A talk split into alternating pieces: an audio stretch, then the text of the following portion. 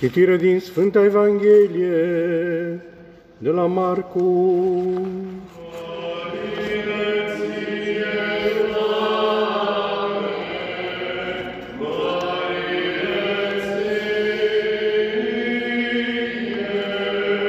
Să luăm aminte. În vremea aceea, fiind foarte mult popor și neavând ce mânca, în vremea aceea a venit Iisus în ținutul Tirului și al Sidonului și intrând într-o casă dorea să nu știe nimeni de el, dar n-a putut să rămână necunoscut. Căci auzind despre el, o femeie, a cărei fică avea duc necurat, a venit și a căzut la picioarele lui. Iar femeia era din neamul grecilor, din Fenicia Siriei. Ea îl ruga să scoată afară diavolul din fica ei. Dar Isus i-a zis, lasă să se sature întâi fiii, căci nu este bine să iei pâinea fiilor și să o arunci câinilor. Ea însă răspunzând i-a zis, adevărat, Doamne, dar și câinii mănâncă sub masă din fărămiturile fiilor. Atunci Isus i-a spus, pentru acest cuvânt, du-te, a ieșit diavolul din fica ta. Iar ea, ducându-se acasă, a găsit pe copilă culcată în pat, iar diavolul ieșise.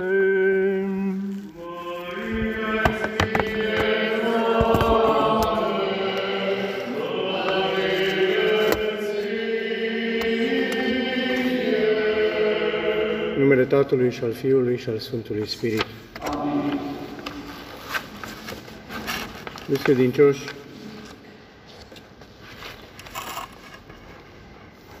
Evanghelia de astăzi, între atâtea calificative pe care le-ar putea primi, cred că el poate avea și pe acela de șansă pentru noi la un autodiagnostic. Sunt astăzi și abundă, zi după zi, programe, aplicații tehnologice care te îndeamnă să aproape să faci abstracție de medic, să-ți stabilești singur diagnosticul. Însă, deopotrivă, Evanghelia de astăzi este și una neplăcută din prisma acestei autodiagnosticări. Din prisma rezultatului pe care ni-l prezintă și care ne face să fie neplăcută, comportând riscul de a căuta o altă aplicație, o altă metodă, una care să fie mai prietenoasă și mai puțin sinceră. Și spun asta pentru că cred că fiecare dintre noi vom fi avut cel puțin o tresărire în fața reacției pe care Iisus o are la implorarea femeii de a îi vindeca fica, de a-i scoate demonul. Și cred că multora li se va fi părut dură, ofensivă, nepăsătoare, în contrast cu ceea ce suntem obișnuiți de la Isus, care aduceți-vă aminte bună oară la întâlnirea cortegiului funerar al fiului unic mort, al văduvei din Nain. Cu de la sine inițiativă se apropie și săvârșește minunea, fără să-i fi cerut nimeni. Ori în contrast cu acea și cu atâtea altele, cu acea atitudine a lui Isus vine cea de astăzi, dacă la asta mai adăugăm și versiunea paralelă din Evanghelia de la Matei, tabloul este și mai sumbru și mai neplăcut urechilor noastre, acomodate cu cele care ne plac. În Evanghelia de la Matei, Iisus mergea pe stradă, nu era, nu se retrăsese spre a nu fi văzut într-o casă, ci mergând pe stradă, o femeie strigă. Și Iisus nu are nicio reacție, nu dă niciun răspuns. Și auzind ucenicii lui Isus strigătul femeii, încearcă să-l determine, să-l convingă pe Isus. Fă ceva cu ea, că strigă după noi. Și nici atunci Isus nu răspunde, ci mai degrabă răspunde apostolilor care îl solicitaseră. Am fost chemat pentru oile pierdute ale casei lui Israel. După care dialogul continuă ca și în Evanghelia de astăzi. Într-un târziu, Iisus catadixește să-i răspundă femeii și cum. Cu un răspuns care aproape ar fi fost, căruia aproape i-am fi preferat, preferat o tăcere. Sigur că pentru noi limbajul ar putea să fie șocant. Iisus să spună, nu este bine să arunci, să iei pâinea fiilor și să o arunci câinilor. Câinile era un apelativ pentru păgâni și în speță pentru cei din uh, zona unde se afla femeia. Și spuneam că este un autodiagnostic pentru că, dacă suntem sinceri, de câte ori nu vom fi făcut experiența unei tăceri în rugăciunea noastră, în rugăciunea noastră cu precădere de cerere, experiența unei tăceri din partea lui Dumnezeu, a unei uh, lipse de rost, a unei senzații că am vorbit singuri, a unui timp irosit fără roade, mai ales fără roade imediate. Și ne-am simțit respinși și ne-am simțit uh, nevrednici, nu nevrednici în sensul autentic al cuvântului, care condiții o avem fiecare dintre noi, ci am fost considerați, ne-am simțit considerați nevrednici, nevrednici de atenție, nevrednici de timp, nevrednici de răspuns din partea lui Dumnezeu. Și atunci ne luăm jucăriile și plecăm. Și am zis, căutăm o altă aplicație, dar căutăm un alt, un alt guru, căutăm un alt vraci, căutăm pe altcineva care să ne spună și să ne facă lucruri plăcute și imediat. Care este, să zicem așa, nodul acestei Evanghelii? Care e punctul nodal în jurul căruia gravitează tot restul? Că minunea n-am putea să spunem că este, având în vedere că are loc, deducem că are loc la sfârșit. Este rugăciunea. Este rugăciunea o experiență în care de atâtea ori am văzut și noi cu câtă ușurință depunem armele la prima dificultate. Sau, și mai rău, înainte de a da de, a da de vreo dificultate, invocând refuzul rugăciunii, timpului pentru rugăciune, invocând un timp, o stare, o dispoziție mai bună. Acum nu sunt în dispoziție. Ca și când rugăciunea ar ține de dispoziție.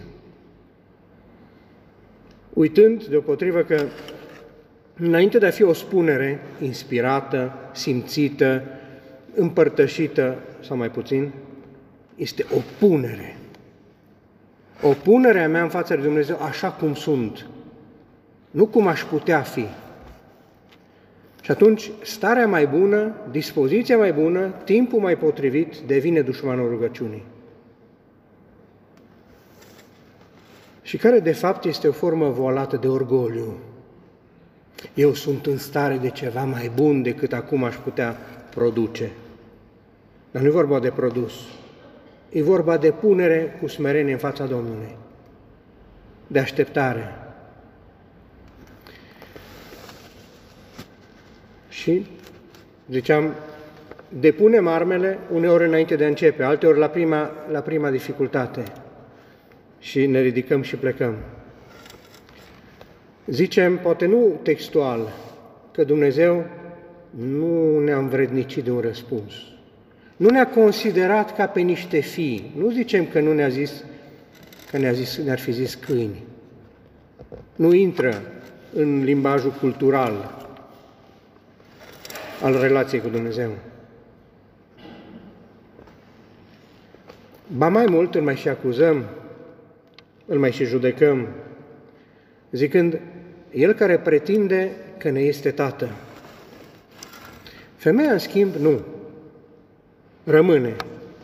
Rămâne, perseverează, insistă, smerită, realistă, am zice.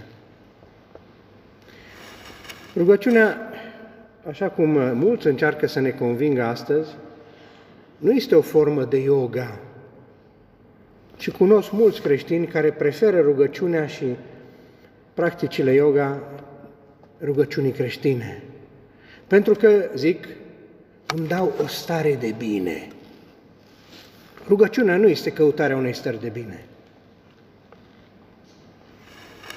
Halal ar fi pe cale de dispariție rugăciunea, dacă s-ar reduce la asta.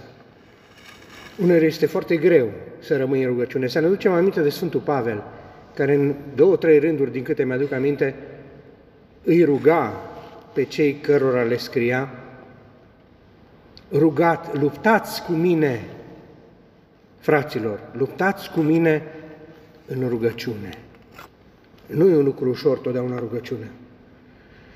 Pentru că te simți nevrednic, te simți neascultat, te simți părăsit, te simți acuzat. Atenție, o paranteză, niciodată, niciodată. Când punându-mă în rugăciune, m-aș simți acuzat, să știu că asta nu vine de la Dumnezeu. Dumnezeu nu acuză niciodată. Acuza vine de la cel rău. Deci avem un instrument de demascare a falsității celui rău atunci când ne punem în rugăciune. Rugăciunea este de atâtea ori încăpățânare, este rămânere, este rezistare. Iisus cu refuzul inițial, care ne face să strâmbăm din nas, cum poate Iisus să fie așa de nemilos, împinge de fapt această femeie să facă un pas înainte, să facă de fapt o profesiune de credință sui generis, neașteptată. Nu are intenția să nu asculte Iisus, ci să-i purifice intențiile. A crede nu înseamnă să mă bazez pe senzațiile pe care mi le dă o anumită relație. Ne simțim de multe ori și noi puși la încercare de Dumnezeu, prin tăcere, prin nerăspuns, prin alt răspuns. Și Dumnezeu, da, Dumnezeu îi pune la încercare pe cei dragi Lui. Nu îi ispitește, pune la încercare nu pentru a doborâ, nu pentru a pierde pe cineva, ci pentru a întări pe cineva. Pentru a, a conferi celui care intră în legătură cu el o credință solidă, o credință luminoasă, o credință ușurată. Așadar, Dumnezeu nu face, nu ne încearcă așa cum ne ispitește cel rău, ca să cădem. Aduc aminte un episod din, uh, din junețe, când mergeam cu nepoții la bazin și încercam să învăț în noapte. Și sigur, după unele momente, lecția cea mai uh, uh, plină de teamă pentru ei era aceea în care eu mă îndepărtam și le spuneam să vină spre mine și le arătam că apa nu-i, nu adâncă. Vezi, Doamne, arătându-mi mâinile. Și cu fiecare lovitură de brațe, eu mă îndepărtam. Și lor li se părea că nu se mai termină distanța. Era ticăloșie din partea mea. Eram de bună seamă cu ochii pe ei, dar era în tentativa de a-i face să-și depășească ceea ce li se părea lor limita de atunci.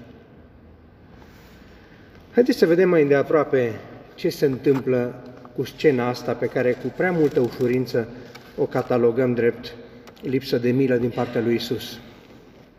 Ce face femeia în cauză? Se apropie și cere o minune.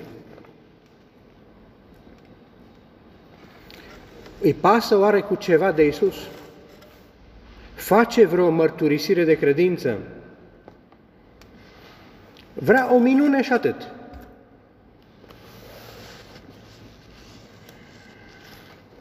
Vrea un vraci, un vindecător la dispoziție. Nu este o ucenică de-a lui Isus. Și Isus o provoacă. Și cred că un profesor, un învățător, un pedagog, un psiholog ar putea să ne spună mult, mai mult decât pot eu, mult despre această tactică a lui Isus, care aparent refuză, care în același timp provoacă, care împinge, alteori frânge elanul. Și asta de ce? Fiindcă vrea mai mult. Fiindcă vrea cel mai mult de care Iisus știe că este în stare femeia, femeia și noi.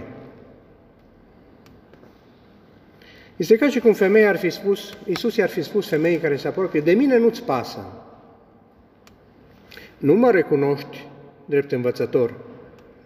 Vrei doar o minune. Lasă-mă să mă ocup mai întâi de cei care cred în mine. E normal, nu? De câte ori ne-am auzit, paranteză, persoane care cu credința și cu biserica n-au nimic de a face. Dar auzind de vreun sfânt, de pildă Rita sau Anton, vin să facă și să întrebe cum se face să ține postul sau novena cu tare, ca să aibă noroc la loto sau alte lucruri pe care momentul nu le face vrednice de a fi pomenite. Și la întrebarea mea, bun, dar n-ar trebui să se schimbe întâi relația cu Dumnezeu? Nu, nu, nu, nu, nu. Eu am nevoie de acest post, de această novenă, de această minune pentru asta. De Dumnezeu, de relația cu Dumnezeu, n-am nevoie. La fel și noi când ne adresăm lui Dumnezeu doar în momente de ananghie, de necaz. Cum ar fi Aproape am putea să ne imaginăm pe Iisus amărât, care ne-ar spune, bravo, prietene, bravo. De mine peste zi, peste zile, nu-ți pasă. Și mă cauți să-mi cere o favoare. Felicitări! Iisus pare dur, nu pentru că nu-i pasă, ci pentru că vrea să o conducă pe femeia păgână la o credință, la credință. Femeia nu se intimidează, nu abandonează, reacționează ca și cum i-ar spune Iisus, ai dreptate, am venit doar pentru minune. Sunt un câine, ce curaj pe mine!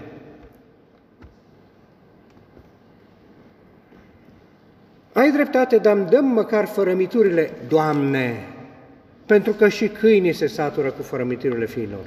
Și zice, Doamne, lucru care înainte vreme nu-l rostise, nu-l recunoscuse ca Domn pe Iisus. Și Domnul o consideră acum pregătită. Un altul,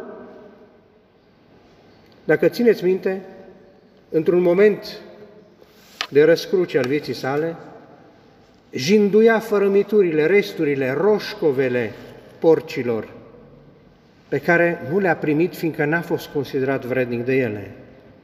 Ei, acea lipsă, acea neprimire a roșcovelor porcilor a provocat în el o schimbare înăuntru. L-a făcut să facă, înainte de a face un salt în picioare, a făcut un salt interior. datorită neprimirii mâncării porcilor. Unor refuzul sau tăcerea Domnului este un îndemn pentru a ne privi înăuntru,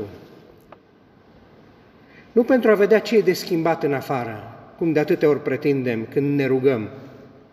Minune ca să se schimbe ceva în afară. Cât de rar, cât de plăpând, cât de neînchegată este cererea în rugăciunea noastră pentru schimbarea celor de dinăuntru, la noi. Este un îndemn pentru a ne privi înăuntru și a înțelege altfel lucrurile decât din primul impuls și să pricepem că de atâtea ori nu ne adresăm lui Dumnezeu ca unui prieten sau ca unui tată, ci ca unui aputernic, de temut, ca unui vraci pe care să-l convingem de ceva, de dreptatea noastră. De aceea, aș zice să pornim de la rugăciunea Tatăl nostru, cea mai vulnerabilă rugăciune, pentru că o rostim pe din afară. Și atunci când spunem pâinea noastră, cea de toate zilele, dă nouă astăzi, să o spunem amintindu-ne de primul cuvânt al rugăciunii, de Tatăl, și care nu uită de noi că îi suntem fii, așa cum de atâtea ori uităm ai cui fi suntem. Și am vrea, am jindui să fim fii altcuiva, mai puternic, mai eruptiv, mai manifest imediat. Pentru că nu avem răbdare să așteptăm. Nu avem încredere că Dumnezeu, atunci când tace, atunci când aparent ne refuză, de fapt, este pentru a ne face să facem un salt. De aceea, mulțumim Evangheliei de astăzi, Cuvântului Domnului, pentru că ne ajută să ne recunoaștem să ne facem o autodiagnoză, dar deopotrivă să mulțumim pentru că ne ajută să o neolăm pe femeia cananeancă, sirofeniciană, să ne orăm drept model de perseverență, de smerenie, de insistență, de rămânere.